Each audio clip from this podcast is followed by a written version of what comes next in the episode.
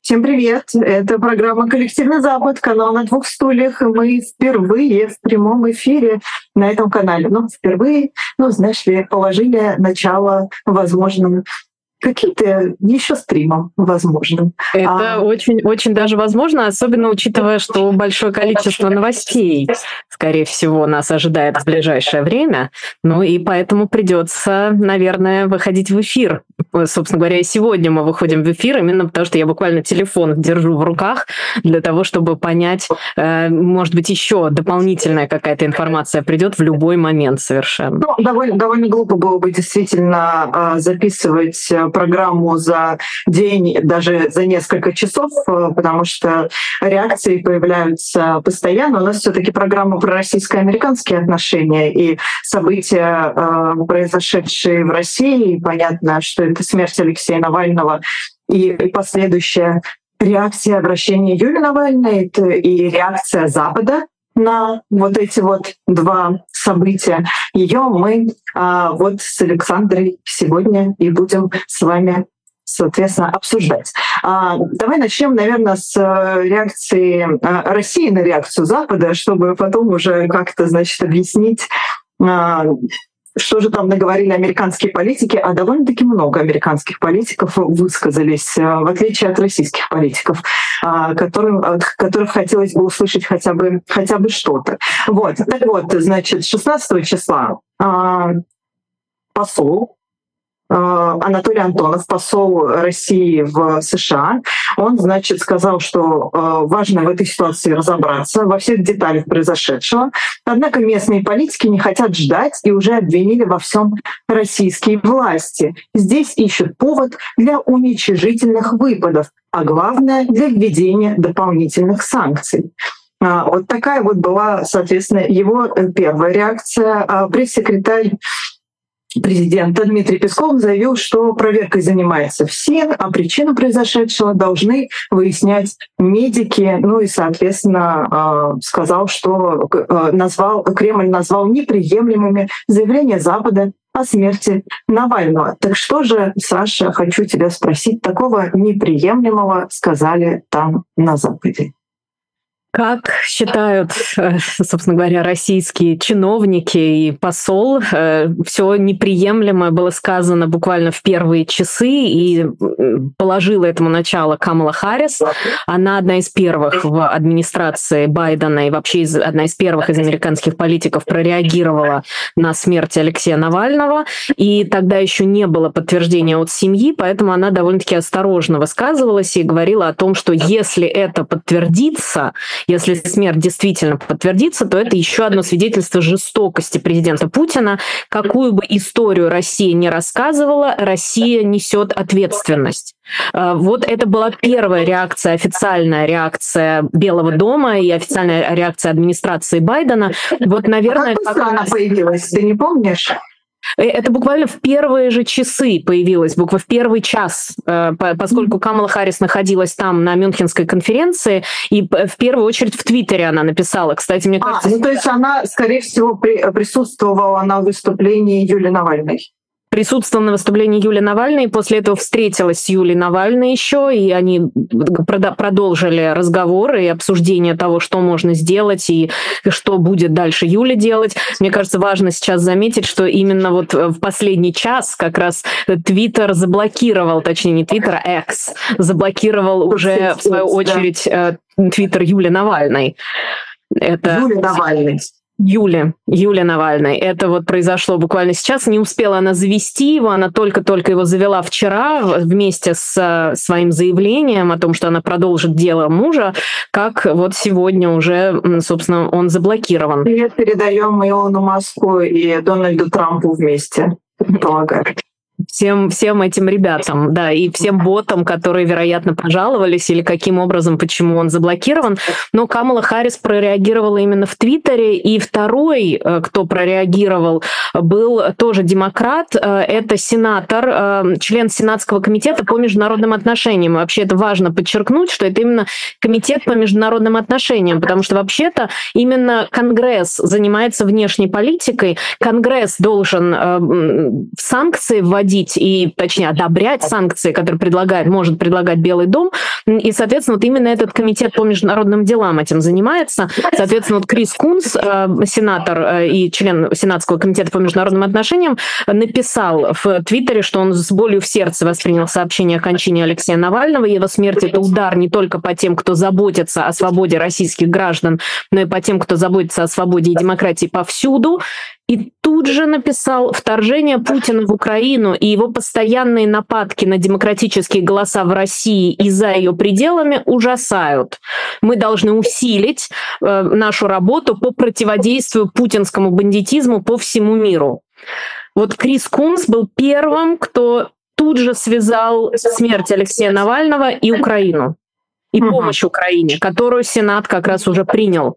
Сенат же проголосовал за законопроект о помощи Украине, и сейчас он застыл в Палате представителей, он застыл э, в Нижней Палате, где должны его раз вы, вынести на рассмотрение, а Майк Джонсон, председатель Палаты представителей, как раз не хочет выносить на голосование этот законопроект и говорил о том, что он не будет его выносить на голосование. И, кстати, вот на Newsweek Вышла очень интересная статья относительно Майка Джонсона и его... Пока ты рассказываешь, пока ты рассказываешь в прямом эфире, какие у нас зрители прекрасные, они напишут, что уже разблокировали аккаунт Юрия Навальный. Вот, услышали, услышали, услышали нас, господин Илон Маск нас услышал, да? Наш привет, наш привет услышала, это замечательно, очень хорошо, прекрасный твиттер, замечательный Илон Маск, и все молодцы. Вот так, тогда хочется... Больше не надо так. блокировать. Больше не надо блокировать. Нехорошо так поступать. Да. Нехорошо. Да, Newsweek. Newsweek, да, ровно 16 февраля на Newsweek вышла статья относительно Майка Джонсона, как раз председателя Нижней Палаты, председателя Палаты представителей, того самого республиканца, который говорит, что он даже на голосование не будет выносить э, вопрос о помощи Украине, этот законопроект помощи официально называется Израилю, Украине и Тайваню. Э, и там расследование, согласно которому в 2018 году, когда Майк Джонсон избирался в очередной очередной раз на свой э, пост в Конгрессе, в Палате представителей, одним из главных спонсоров его предвыборной кампании э, был олигарх, связанный с Россией, бывший министр транспорта России. А, в тот момент, когда нужно отдать должное команде Майка Джонсона, в тот момент, когда стало известно о том, что а, американская компания, которая внесла средства на предвыборную кампанию Майка Джонсона, принадлежит на 88% э, гражданам России, как только об этом стало известно, они от, эти деньги отправили обратно они отказались от этих денег. Но узнали они об этом в тот момент, когда им на это указали журналисты или или, Нет, или мы... они, ну то есть мало верится в то, что они не знали, кому принадлежит компания. Вот мы не знаем, невиновны, пока не доказано обратное. Мы все-таки про, хоть и про российско-американские отношения говорим, но про США, про внутреннюю Знаешь, политику это похоже на историю, помнишь, э, с мужем премьер-министра Эстонии, да, который сказал, что как только я узнала, что делает мой муж, мы сразу же, значит, отказались от э, сотрудничества и все, соответственно, прекратили. Ну, ну, вот мы, да, и, и тоже и ни там, ни там мы не знаем, как оно обстоит на самом деле, но, по крайней мере, мы можем понимать, что хотя бы попытка вот эти средства как-то влить в его компанию, она и была. По крайней мере, они пытались. Значит, есть какая-то заинтересованность в том, чтобы пытаться получить лояльность э, Майка Джонсона, получить лояльность правых республиканцев, потому что он был правым республиканцем давно, и он, он не республиканец-трампист, его нельзя назвать трампистом в полном смысле слова. Потому что он в политику пришел гораздо раньше Трампа. Все-таки трампистами в большей степени мы называем тех, кто пришел на этой волне, вот консервативной волне Дональда Трампа в 2016 году. Э, и поэтому здесь он просто консервативный республиканец. Но вот, э, собственно говоря, э, помощь Украине и, и смерть Алексея Навального была в первую очередь связана в тексте Криса Кунса. Он демократ, но он вот в том самом Сенатском комитете по международным делам. И после этого кажется, что практически... Подожди, это уже три реакции американские. А где же президент? Какой по счету шел президент? Сначала еще был Джейк Салливан, советник а, национальной безопасности. Он э, сказал о том, если это подтвердится, это было все до подтверждения семьей, если это подтвердится, это ужасная трагедия, учитывая долгую грязную историю того, как российское правительство наносило вред своим оппонентам, это поднимает реальные очевидные вопросы о том, что произошло и можно ли работать с этими людьми. Вот здесь я бы хотела подчеркнуть, это еще одна тема отдельная, я, может быть, ухожу немножко в сторону, но это то, о чем Иван Преображенский писал и говорил о возможности непризнания выборов, о возможности того, что выборы не будут признаны, президентские выборы. А, но и сам Иван Преображенский уже потом рассуждал о том, что разъяснял, э, что это не будет так эффективно и не будет э, воздействовать таким образом, каким могло бы это воздействовать, если было безусловное большинство международное, которое готово это сделать.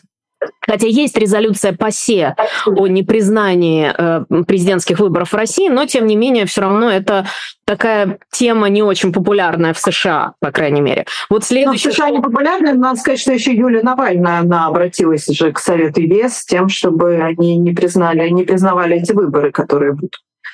Вот тогда, если действительно эта возможность действительно отзовется какое-то большое количество стран, то, может быть, тогда э, вспомнят слова Джейка Салливана, это тоже в первые часы было произнесено э, в интервью, и тогда, может быть, обратятся к вот этим его заявлениям, ну и, соответственно, этот вопрос возникнет снова. И э, потом уже э, среди тех, кто говорил, также был и, конечно, бывший президент Обама. Э, он говорил об Алексее Навальном в основном, описывал его, рассказывал про Они него. Они встречались? Ты не помнишь? Они когда-то а, виделись? Вот э, я не, мне кажется, что нет совместных фотографий с Обамой. Конечно, Майкл Макфол, как посол периода президентства Обамы, является очень близким человеком для э, вообще для ФБК и для Алексея Навального и для всей команды Навального. Но э, с Обамой от, открытых встреч я не помню, по крайней мере. Не было, да. И, конечно, мы знаем много о встречах с э, Хиллари Клинтон. Она занималась, э, я имею в виду команды ФБК о встречах с Хиллари Клинтон, она занималась Собственно, как считается, это тоже такой вот бильд писали о том, что шли переговоры о возможном обмене. И в американских СМИ, в американской, так сказать, э, вот, э, вот и в американском Твиттере считалось, что именно Хиллари Клинтон занимается обменом Алексея Навального, и то есть пытается как-то продвигать идею обмена Алексея Навального именно Хиллари Клинтон. Но э, она была тоже близким человеком для команды.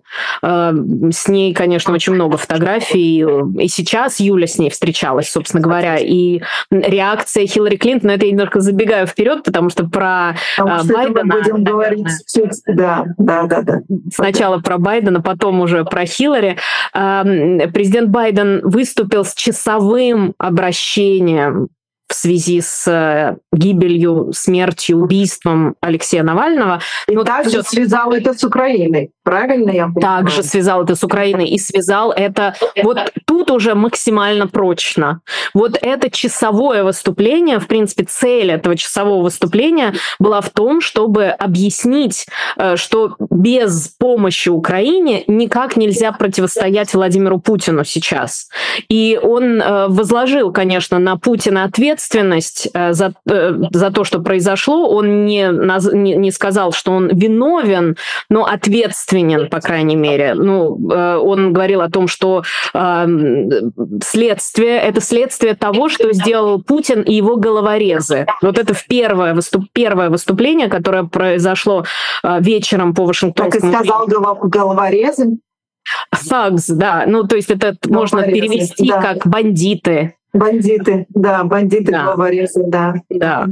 И, э, и он призвал, конечно, Конгресс скорее одобрить финансовую помощь Украине, э, говоря о том, что э, это вот смерть Алексея Навального еще раз подчеркивает угрозу, исходящую от России.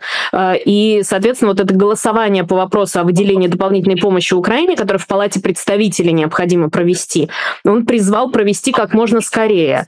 Буквально сегодня он выступал, вылетая из Делавера обратно в Вашингтон, Вашингтон, э, он э, сказал о том, что они рассматривают возможность введения дополнительных санкций, думают о том, какие это могут быть санкции в связи со смертью Алексея Навального, э, и сказал о том, что он надеется, но он не уверен что что-то изменит мнение республиканцев, заявив о том, что республиканцы совершают большую ошибку, не реагируя на смерть Алексея Навального в достаточной степени.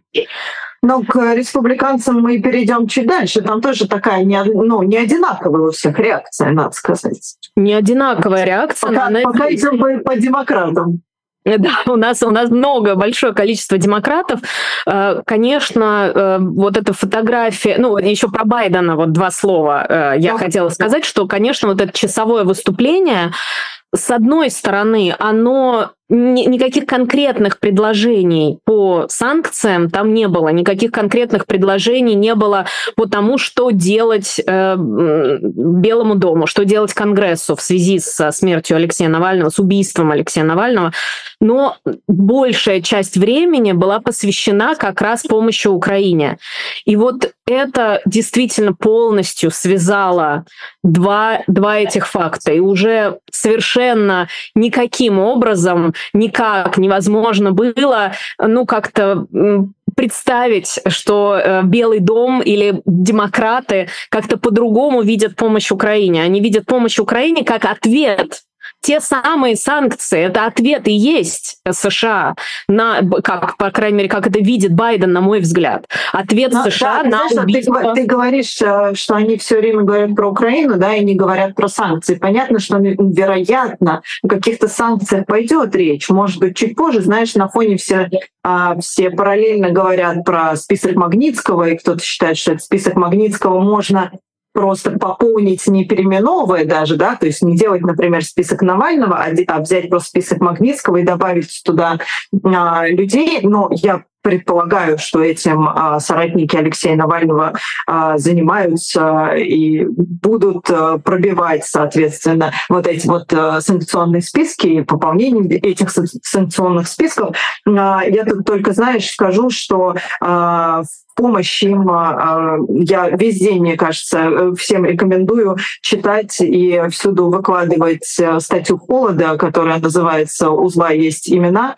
И там 100 человек, а, это не полный список, но список людей как раз ответственных за гибель Алексея Навального. Там, собственно, и силовики, и судьи, а, и отравители, и врачи, и потерпевшие, которые выступали в суде якобы. Вот. И сотрудники ФСИН, ну, в общем, там список из 100 людей с фотографиями, фамилиями, должностями, ну, вот, которые я думаю, что тоже каким-то образом, значит, к этому будущему санкционному списку, я уверена, что появятся эти списки. Просто на это нужно, наверное, какое-то время, а, и нужно какие-то какие-то расследования провести, чем я уверена сейчас занимаются расследователь, да. да. И, чтобы и... потом предоставить, собственно, для санкций. Поэтому, э, поэтому, мне кажется, они будут. А сейчас, естественно, они говорят все только про Украину и помощь Украине как э, такой ответ Владимиру Путину на э, его зло. И, и, и нужно сказать, что, они, конечно, списки эти будут. И почему они говорят про э, помощь Украине? Потому что она уже как будто бы на рельсах и уже стоит. И это тоже такое ответвление немножко к вообще американской политической системе и структуре, и тому, как э, проводятся какие-то решения в США. Вообще американская политическая машина, и это, она очень неповоротливая в действительности. Для того, чтобы провести какой-то законопроект, для того, чтобы провести что-то, требуется огромное количество времени. И вот почему еще часто мы удивляемся, как это к какому-то законопроекту, там, например, по помощи Украине прицепляют границу. Или наоборот, или, я имею в виду южную границу, которую мы с тобой уже обсуждали. Э, границу назад. Потому что через поправку что-то можно провести. Это поправка к такому-то законопроекту. И бывают поправки очень, казалось бы, не связаны. А вот новый законопроект — это целая история. Новый список какой-то одобрить — это целая история. Потому что американская политическая машина, мы привыкли думать, США такие легкие, такие э, воздушные буквально, и как легко все там делается. Нет, все очень сложно. Вот эта бюрократическая система, она создана как раз для того, чтобы обеспечить систему сдержек и противовесов, для того, чтобы обеспечить прохождение через большое количество юридических барьеров, для того, чтобы каждый законопроект был выверен со всех сторон, в том числе с точки зрения там, Конституции, вообще соответствия законодательству и всему прочему. Поэтому очень сложно это все провести. Исполнительные указы президента и, э, да, исполнительные указы президента могут быть. Байден может подписать сейчас исполнительный указ по каким-нибудь спискам, но это Ой, ну, а их можно момент, это, эти исполнительные указы очень легко отменяются. Стоит вспомнить только исполнительные указы, которые сыпались на нас как листья просто осенью. Э, эти исполнительные указы в начале президентства Трампа, когда да. запретим въезд э, людям из predominantly Muslim countries, из мусульманских стран, запретим это, запретим то. Э, если ты помнишь, э, помнишь в JFK огромное количество людей приезжали, чтобы встречать людей из мусульманских стран, наоборот, говорить о том, что нет, мы там рады вас видеть и так далее. Тут же эти исполнительные указы наталкивались на Конгресс республиканский, прошу заметить, на Верховный суд, на суды разных инстанций. Моментально, моментально все это быстро очень отменялось. Эти исполнительные указы тут же, как эти листья, опадали просто на землю и там уже оставались. Соответственно, для того, чтобы провести список, потребуется время. И, конечно, расширить список Магнитского, расширить существующий значительно проще, именно в связи с проще, сложностью. Да, значительно проще, поскольку у нас прецедент есть, собственно, проще туда добавить. Но это уже а, я думаю, что соратники Алексея Навального будут думать, как это сделать, потому что я убеждена, конечно, что над этим списком они работают. И вот эти вот 100 человек, о которых я сегодня говорила, ну, пойдите изучите. Там есть люди, о которых вы вообще ни разу в жизни не слышали, и там каждому комментарий, а, как именно этот человек причастен к тем а, горестям, которые, ну, то есть к всему ужасу, который переживал Алексей Навальный последние там даже не только три, там, по-моему, больше, но особенно три года и, соответственно, все, что довело до его смерти. Вот. А, да. А я смело, смело могу предложить, я не знаю, можно ли э, добавить эту ссылку тоже, может быть, в описании или в комментарии. Это на холод, да? Все можно, да, да, да, конечно, добавим. Я вообще, вообще легко. Вот. А, так, но мы с тобой еще не закончили с демократами. Не закончили с демократами. Один из главных, э, одна из главных фотографий э, — это фотография и вообще комментариев — это Хиллари Клинтон. Хиллари Клинтон в, на Мюнхенской конференции по безопасности встретилась с Юлией Навальной и с, э, фотографию, которую она опубликовала, э, облетела, конечно, тоже вообще и Твиттер, и, и все э, соцсети, и вообще э, очень много ее можно было где увидеть. Фотография такая трогательная, они держатся за руку, и она там написала, что она восхищается силой и sense of purpose, ощущением вот движения к цели Юли Навальной, и сказала о том, что борьба Юли Навальной, ее мужа, это и наша борьба тоже. И я там прочитала для себя, это было опубликовано в воскресенье ночью, я там для себя прочитала вот как раз это предвосхищение того, что борьба Юли значит, может быть, Юля что-то говорила о том, что она собирается... Вот, может быть, что-то Хиллари Клинтон уже отправляла какой-то Ну, сигнал. возможно, это ты знаешь, я такое предположение, я такое предположение а, сегодня выдвигала, а, потому что вчерашняя ее встреча уже с Барелем, да, и с там главой МИД стран, это было в тот же день, соответственно, когда вышло ее обращение. И а, ну, как-то, то есть вряд ли вышло обращение, и через 10 минут она там оказалась, ну, там, через час оказалась на встрече. Пробежали. Ну, ну, ну да, нет, они-то, может быть, знаешь, и прибежали, но просто ну, это физически э, невозможно. Вот, э, поэтому, возможно, после Мюнхенской, собственно, речи Юлии Навальной, э, там уже было много политиков разного уровня, вот, что какие-то разговоры, э, какие-то разговоры шли, вероятно.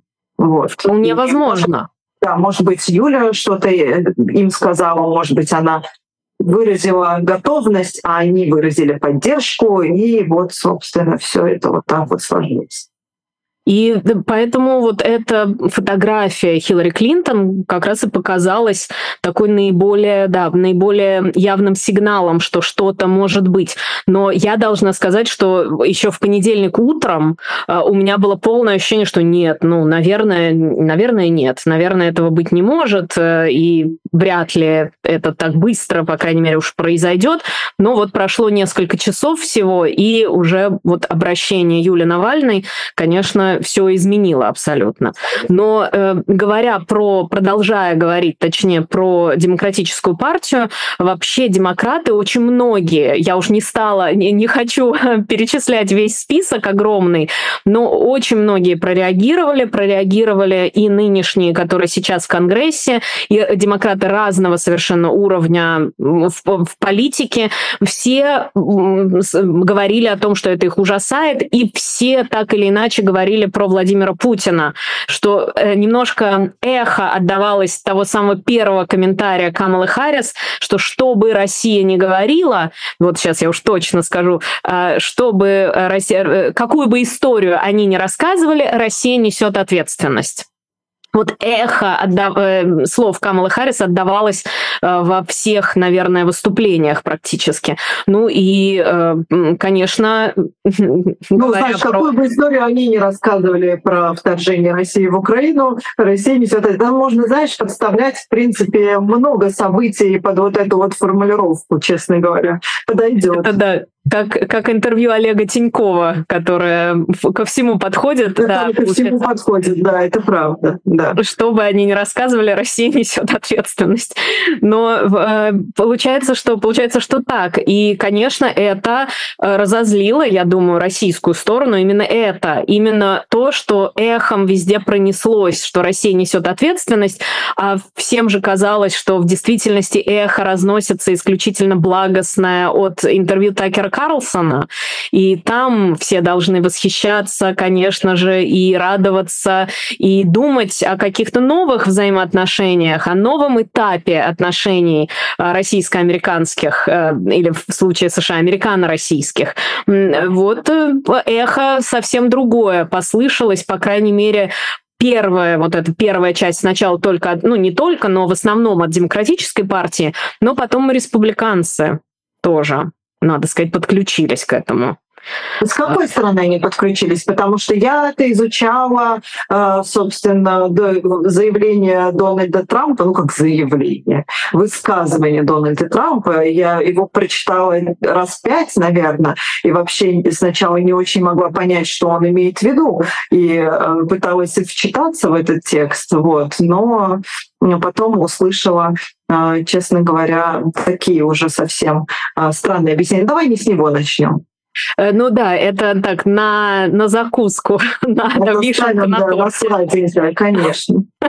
Э, Республиканцы, э, многие прореагировали достаточно жестко, в Сенате в основном, и это наталкивает на некоторые интересные мысли вообще относительно республиканской партии, относительно того, что там происходит внутри республиканской партии.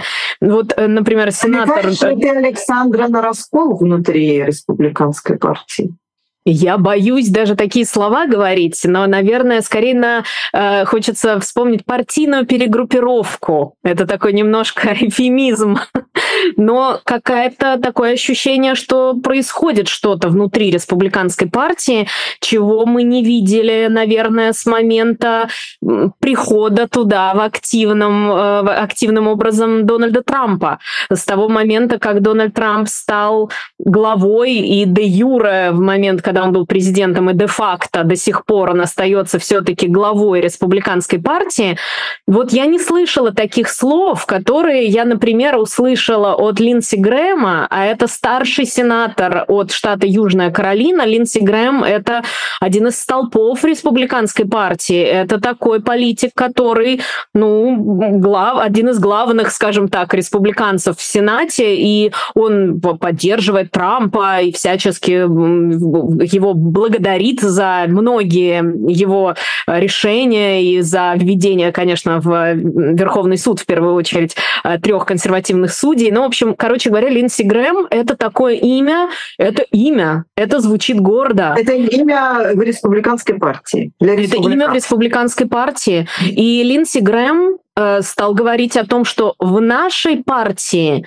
нет места тем, кто оправдывает каким-то образом действия Владимира Путина. А, в нашей а партии много. нет места.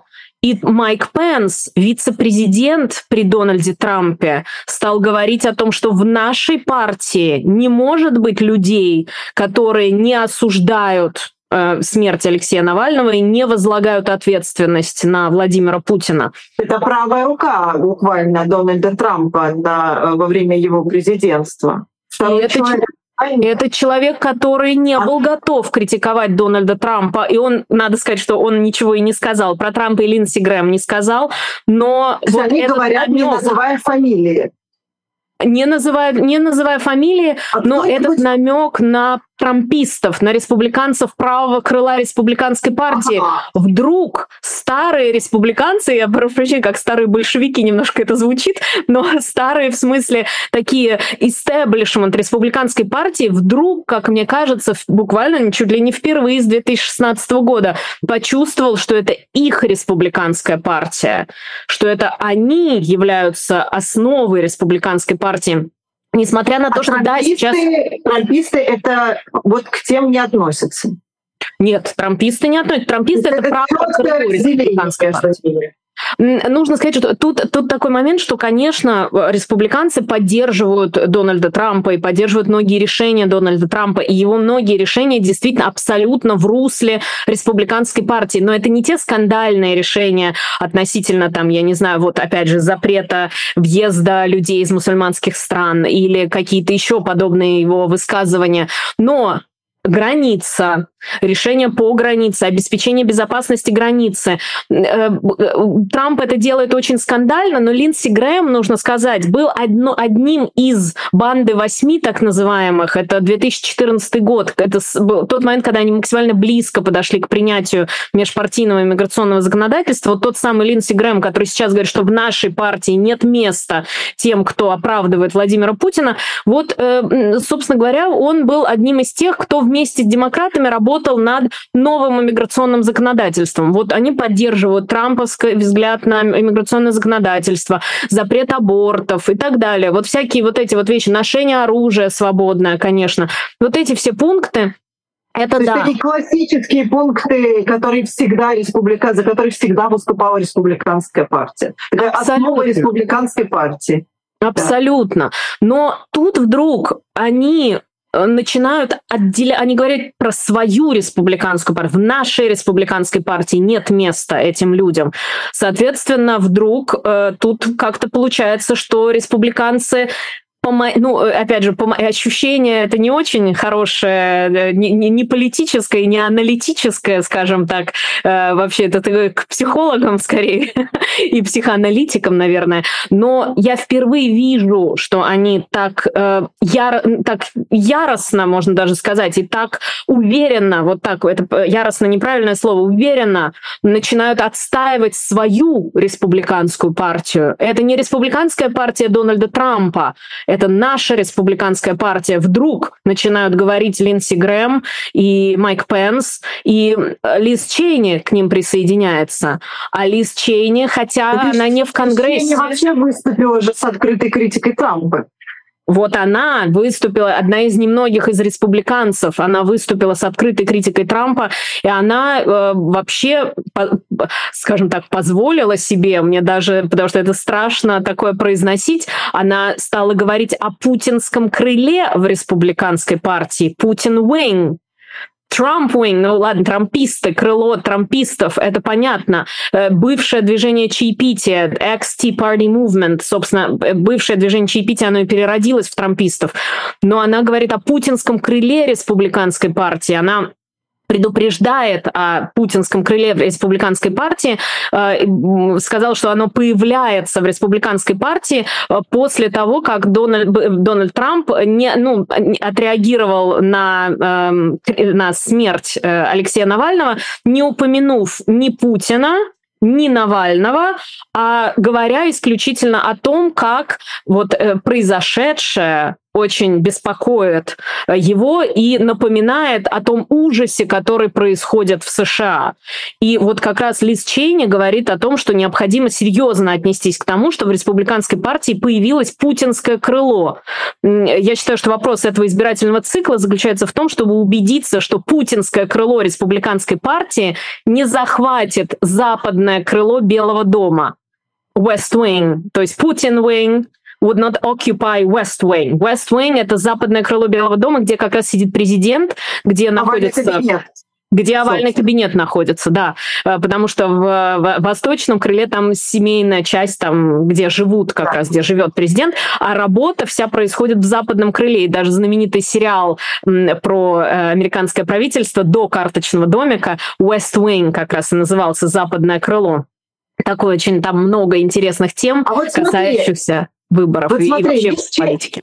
Да, Лиз Чейни говорит про вот это вот, э, соответственно, как, как она, она еще раз это называет? Путинское крыло. Путинское крыло. А, что она говорит про это путинское крыло. А много действительно Трампи... Ну, то есть, я не знаю, какое-то процентное соотношение, какое количество классических республиканцев в партии осталось, таких старейшин, наверное, да, республиканской партии, и трампистов. То есть, и действительно ли все трамписты, они, кто высказывался, понятно, что не все высказывались, да, кто высказывался, как-то высказался, значит, не так, помимо Дональда Трампа э, либо промолчали в основном и никаким образом не, не прокомментировали. А промолчали это тоже путинское э, ну, они, они вообще трамписты в целом считают, э, особенно когда дело касается каких-то подобных вещей, и там Украины в том числе, э, и многих других вопросов, которые, и, которые они не поддерживают, они считают, что вообще нужно заниматься внутренней политикой в первую очередь, нужно заниматься своими делами. А что там происходит, кто кого убивает или кто кого бомбит, это пусть сами разбираются, или пусть Европа разбирается. А мы должны должны заниматься внутренней политикой США, мы должны обеспечивать безопасность собственную, в первую очередь, безопасность собственных, безопасность людей, говорить, и зачем говорить про тюрьмы где-то в России, давайте говорить про тюрьмы в США, давайте говорить про заключенных в США и вообще про безопасность нашей границы. И тут же начинают рассказывать про безопасность границы и про другие вопросы, которые их в первую очередь интересуют и на которых они как на коне скачут э, просто в светлое американское будущее. Соответственно, вот эти республиканцы-трамписты, это правое крыло, они не, они, это не большинство партии. Это в, в палате представ... в Сенате там вовсе сложно э, назвать кого-то трампистом, а в палате представителей 435 вообще сенаторов в палате представителей, и всего лишь э, с десяток, ну там немножко колеблется, потому что кто-то ближе к вот этому трамп, трампистам, кто-то чуть дальше, но из, э, ну, скажем, да, 10-13 э, человек называют вот таким вот этим вот правым крылом, уж безусловными сторонниками Дональда Трампа. К ним присоединяются иногда некоторые республиканцы, некоторые, кто считаются independent, независимые э, конгрессмены. Но в любом случае это далеко не большинство. И все понимают, что это и не большинство в целом в республиканской партии по стране. Э, в принципе, трампизм — это очень громкое движение, очень такое движение сильное, но оно, безусловно, связано с личностью Дональда Трампа. То есть, скорее, оно... больше громкое, чем сильное, мне кажется. Громкое, громкое, да, конечно. Оно, э, и они... Э, дело в том, что трампизм не полностью переда... Его нельзя, так сказать, передать э, и пере... как-то перенаправить на другого человека, потому что, вспомни, Рон де Сантис пытался на трампизм заразить трампизмом. И все, нет, не получилось. Только с Трампом это связано. Это его, это его основное, это его личное, скажем так, движение. И поэтому вдруг вот эти старые, старая добрая республиканская партия вдруг вспомнила, что они не совсем правое крыло своей собственной партии. И, э, кстати, вот еще тоже такой момент, как мы не можем про историю не поговорить, конечно, ни в коем случае нельзя э, э, об этом умолчать. Если брать 80-е начала 90-х годов, э, если брать рейгановское время в, и брать демократическую республиканскую партию, в республиканской партии было много республиканцев, которые были левее многих демократов. А в демократической партии было много демократов, которые были правее многих республиканцев.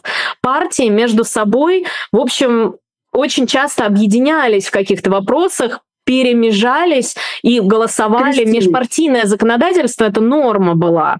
Ну, в 80-е уже сложнее, в 70-е, если посмотреть, 60-е. Это все вот, вот таким образом происходило. И республиканская партия кажется, вспоминает сейчас о том, что это не партия исключительно Дональда Трампа. А сказалось в последнее время, что это именно так. Понятно. Ну да, они начинают, собственно, как-то а, качать а, свою старую политику. И, и ну, Интересно, ты знаешь, а, давай мы столько говорим про то, как отреагировал Трамп, и за время уже сказать, как он отреагировал. А, Ой, да. Давай я прочитаю вот стату, может быть, э, наши зрители с первого раза, может быть, они умнее меня намного, и они поймут с первого раза, что Дональд Трамп имел в виду. Внезапная смерть Алексея Навального заставила меня все больше и больше осознавать, что происходит в нашей стране. Это медленная, неуклонная прогрессия, в которой крупные радикально левые политики, прокуроры и судьи ведут нас по пути разрушения, написал Трамп в соцсети а, True Social, это его, да, соцсеть? Э, это Саша? его соцсеть, да, его, которая, да, как раз, да. которую он а, открыл после того, как Твиттер Его заблокировали в соцсети X, да, и он открыл, значит, не знаю, насколько она успешная, но успешная, наверное. И все трамписты, наверное, туда как раз и а, перешли по количеству пользователей, наверное, можно понять количество трампистов, в принципе. И журналистов а, там еще. И, и журналистов, ну да, точно. Всегда нужно помнить, что журналисты, да, такое не могут пропустить. Но и также он назвал американцев еще нацией неудачников это то, что как-то отзывается тоже. Такое эхо чуть-чуть слышится и вспоминается, опять же, Такер Карлсон и его слова о том, как похорошела Москва. И, и как... какие неудачники американцы. Да? Какие неудачи, как неудачники. тяжело жить в США. И как Москва лучше большинства или многих, точнее, не большинства, не большинства, многих американских городов как, насколько лучше и прогрессивнее Москва, э, говорил Такер Карлсон в своем интервью после уже визита в Россию. Это не, не, те, не то 10-минутное э, видео, которое он опубликовал у себя, это еще одно выступление, его одно интервью, в котором он рассказывал о своих ощущениях, впечатлениях о поездке. Дональд Трамп вообще много довольно-таки говорил о том, что нужно сделать Америку снова великой, потому что в этой Европе дурацкой люди живут иногда лучше, чем в США. И зачем тогда вливать средства в Европу? Зачем обеспечивать безопасность Европы, когда нужно заниматься собой в первую очередь? Нужно заниматься своей инфраструктурой, своими дорогами, своими мостами, своими аэропортами и вокзалами. Но вот о чем вот говорил. Представь себе сейчас на секундочку, что ты американская гражданка. Вот ты слышишь такое, тебе говорит э, президент э, или кандидат на пост президента и говорит, слушайте, мы вот столько денег, значит, вливаем туда, туда и туда, а у нас, посмотрите, вообще есть э, города или даже практически целые штаты, которые развиты сильно меньше, чем те страны, в которые мы, значит, вливаем эти деньги. То что ты сделаешь, Александра? Я проголосую за этого человека. Нет, ну я сначала, конечно, тут как зануда, мне хочется сказать, надо изучить программу, посмотреть на большую картину. Но вообще это звучит прекрасно. Вообще, действительно, мы же... логично. Абсолютно логично. И мы прекрасно понимаем, откуда взялся этот ядерный электорат Дональда Трампа. Было и, просто, это просто популизм.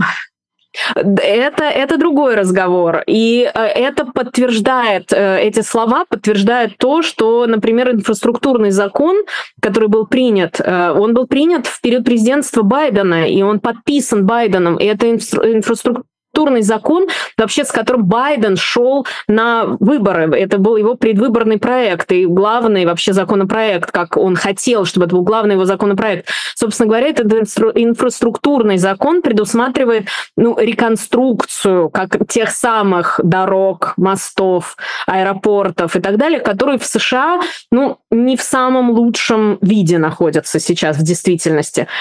Соответственно, вот этот инфраструктурный закон очень важной для Америки, они не сейчас не увидят э, сразу какого-то изменения. Они прямо сейчас не смогут, конечно, дороги не вот так делаются, и мосты, и аэропорты новые вот так не открываются. Но тем не менее, этот закон был принят администрации, предложен администрацией Байдена, принят в период президентства Байдена, а не Трампа. Это связано там со многими вещами. Дональд ну, Трамп да. говорил о том, что это нужно делать и вкладывать деньги в Америку, но не смог провести это законодательство. Опять же, тут не хочется Трампа как-то судителя республиканцев не потому, что он не хотел бы этого сделать, а дело в том, что он был так занят эффективно, э, эффектно выглядящей стеной, эффектно выглядящими какими-то заявлениями, выступлениями и вообще вот, э, вот этим всем имиджем, что не было времени заниматься законодательством. Конгрессу приходилось бесконечно иметь а, дело... Понятно. У них столько бюрократической работы, что они никак не могли... Ну да, это все объяснимо, честно говоря. Да, такое классическое объяснение.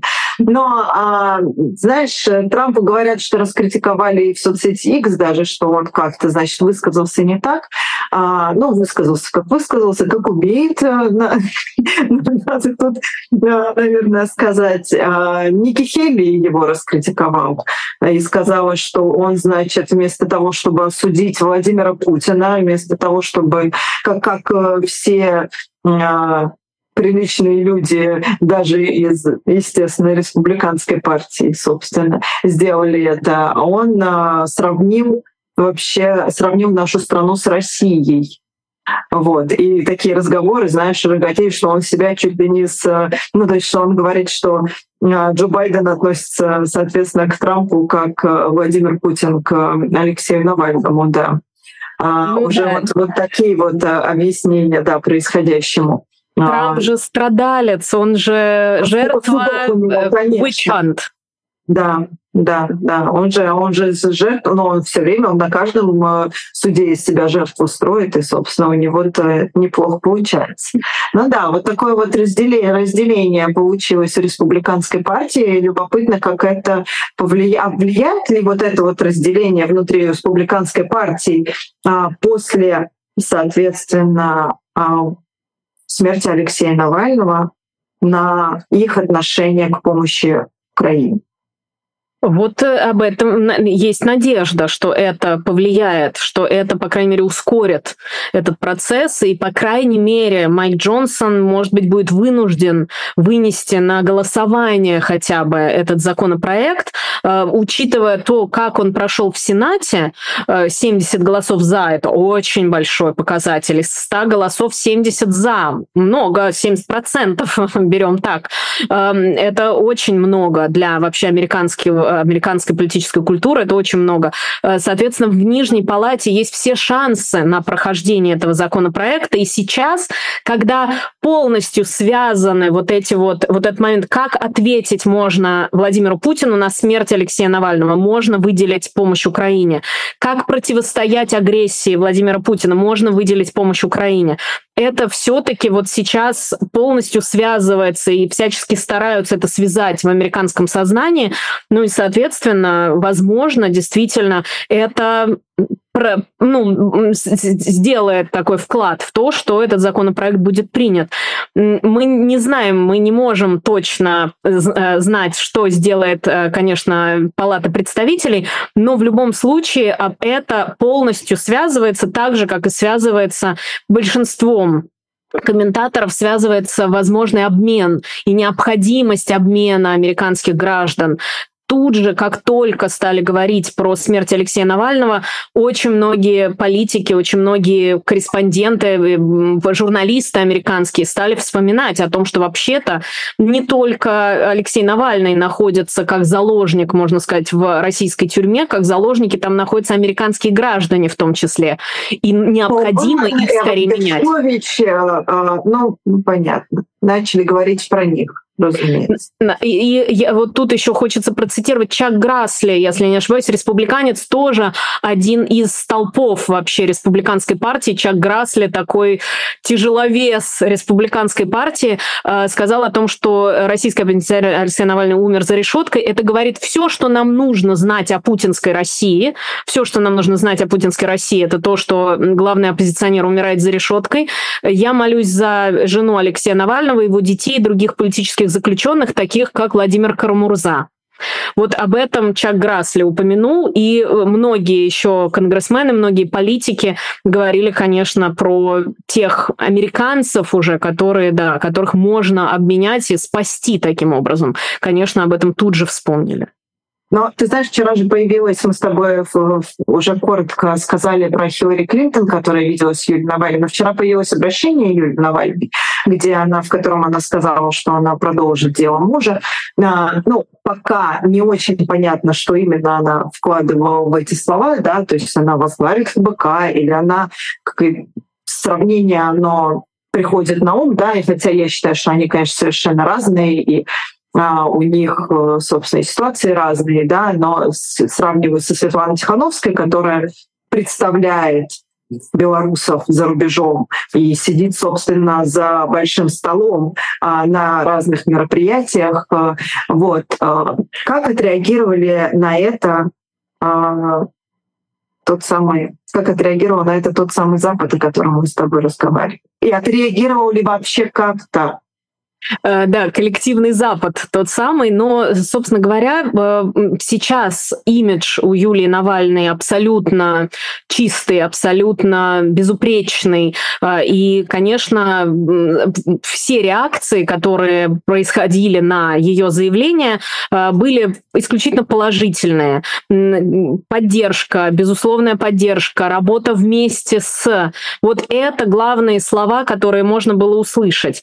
Собственно, и имидж Алексея Навального тоже в США такой, ну, мы все можем вспомнить, э, конечно, оскароносный фильм, но имидж этот эм, такой очень хороший, и его воспринимают как лидера российской оппозиции, такого ну, главного лидера российской оппозиции. Нужно сказать, что э, в интервью ABC э, он говорил перед отъездом в Россию, он, когда ведущая сказала, ну, вы же лидер российской оппозиции, он сказал, ну я один из, я один из э, людей, которые в, являются какими-то голосами российской оппозиции, и говорил о том, что самые смелые люди на самом деле это те, кто пытаются противостоять э, путинскому режиму в глубинках и в маленьких городах, или в таких даже больших городах, как Омск или Томск или Екатеринбург, даже в больших городах страшно противостоять, а уж в каких-то небольших тем более. Вот они настоящие герои, они настоящие, а просто а Навальный просто известная фигура. Так вот, имидж и Алексея Навального, и Юли Навальной такой, ну, безусловно, хороший, скажем так, в глазах американцев. Соответственно, вот эти, это заявление Юли было воспринято тоже неизвестно, никто не понимает, как будет ли она руководить ФБК, что она будет делать дальше, что, что это может означать. Но, по крайней мере, реакция на это э, скорее положительная или даже predominantly положительная, то есть в большинстве своем положительная. И политической э, реакции, если это можно так назвать, э, то есть я имею в виду в плане того, что вот, Юлия, мы начнем с вами сейчас работать как с политиком, такого не было, но, безусловно, положительная реакция реакция на ее заявление и восхищение ее смелостью, об этом все говорят и так далее, и ее силой, и силой воли и прочее, прочее. И также, наверное, как и в российских СМИ, очень много пишут о том вообще, кто такая Юля Навальная, а, что она приводит ее цитаты относительно того, что она не хочет заниматься политикой, что она в первую очередь жена, и дальше уже говорят о том, что ну вот вынужденная ситуация сейчас конечно, тоже э, ассоциируют со Светланой Тихановской. И я думаю, не, мне кажется, не случайно произошла встреча Светланы Тихановской с Юлией Навальной, и, может быть, даже это э, повлияло в значительной степени, как мне кажется, на решение Юлии Навальной. Но в любом случае, да, вспоминают, конечно, сразу Светлану Тихановскую, ее огромную работу, которую она делает с американскими, европейскими политиками. Но реакция абсолютно положительная на заявление Юлии Навальной и абсолютно, абсолютный ужас относительно того, что произошло с Алексеем Навальным во всех СМИ. Об этом говорили и писали. Все первые полосы были, конечно, с фотографией Алексея Навального в США.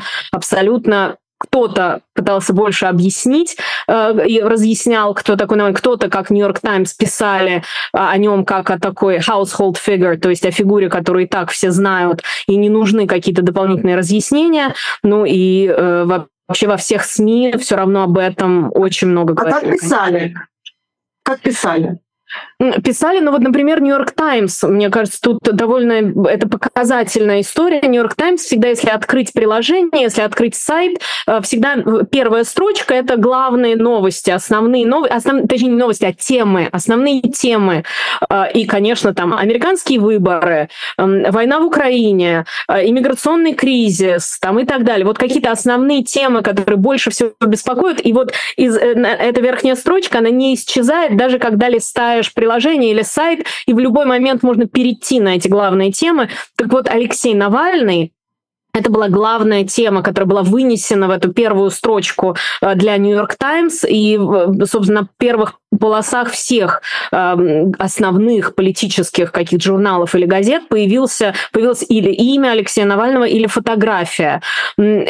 Основные, а, ну, основная, основные ощущения или что передавала американская пресса, это шок, ужас и неверие сначала, э, ну и начинали цитировать сразу, конечно, политиков в первую очередь. И вот, вот их реакция. Камалу Харрис в первую очередь начинали цитировать ту самую фразу, что что бы ни говорила Россия, она несет за это ответственность. А, поэтому в первую очередь это... Он же знакомый вообще американскому обществу, ну то есть э, американскому Очень. обществу человек, он же был на обложке Time. Помнишь э, эту знаменитую фотографию а, и подпись, по-моему, человек, которого боится Путин, а, по- по-моему, так звучало. Заголовок. Именно так, именно так его и знают. Но нужно сказать, что э, мы с тобой говорили как раз про Такера Карлсона и про интервью э, Владимира Путина. Вот, как мы говорили, через эти полчаса истории Кремля, кремлевской истории или из учебника истории, утвержденной в Кремле, Американцам очень сложно продраться, очень сложно понять, что, куда, какой... Найти путь от Рюрика до Навального. Да, и где это все происходит, что это такое. Алексей Навальный очень понятная фигура для американцев. Он выступает очень понятно, его референсы абсолютно понятные, к фильмам, к сериалам, к книгам, это все очень понятно то, как он выглядит, то, как он э, общается с людьми, то, как он обращается к людям, то, как он с семьей, какой он. Он такой политик совершенно в рамках американской политической культуры.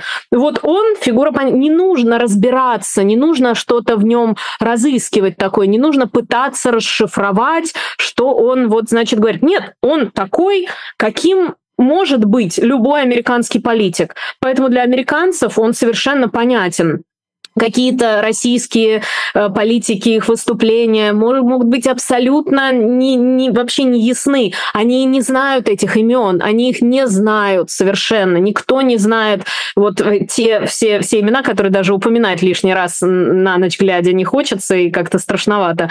Но э, не знают. И а Алексей Навальный, ну да, включил любое его выступление с субтитрами даже. Удобно, хорошо. На американском телевидении говорит по-английски. Да, с акцентом, да, ну это, ну говорит прекрасно. Все понятно. Выступает с людьми. Как он делает? Понятная фигура. Не нужно что-то пытаться расшифровать. Прекрасно. Поэтому американцы его знали. Поэтому им было легко его воспринимать, его выступление и вообще его легко воспринимать. Соответственно, Поэтому он и был вот этим вот household name, что называется, вот это имя известное вообще в целом э, американцу, средним, среднестатистическому американцу, который хоть как-то интересуется э, вообще внешней политикой, хоть как-то интересуется Россией, потому что все-таки, конечно, мы всегда должны помнить о том, что, конечно, американцы очень сконцентрированы только на внутренней политике. Тут от этого не, не убежать вот никуда. Про внутреннюю политику мы сейчас с тобой уже завершаем наш э, эфир на сегодня. А, ну, прочитаю я тебе а, буквально целиком не буду читать, но тот кандидат в президенты Роберт Кеннеди-младший а, потребовал освободить Джулиана Ассанжа немедленно и сказал, что это не может ждать, пока он станет президентом. Вот, потому что сейчас он находится в тюрьме, ему грозит пожизненное заключение и экстрадиция в США, и его необходимо помиловать немедленно. Ну вот такие вот. Тоже, тоже мнение интересное, тоже подкинули туда же, в, туда эту, же, в эту же гору. Да, абсолютно. А, спасибо вам, что были с нами в этот наш первый такой прямой эфир на канале «На двух стульях». Ставьте лайки этой трансляции, пишите комментарии, подписывайтесь на наш канал. Мы с Сашей прощаемся с вами до следующего вторника. Большое спасибо. Пока.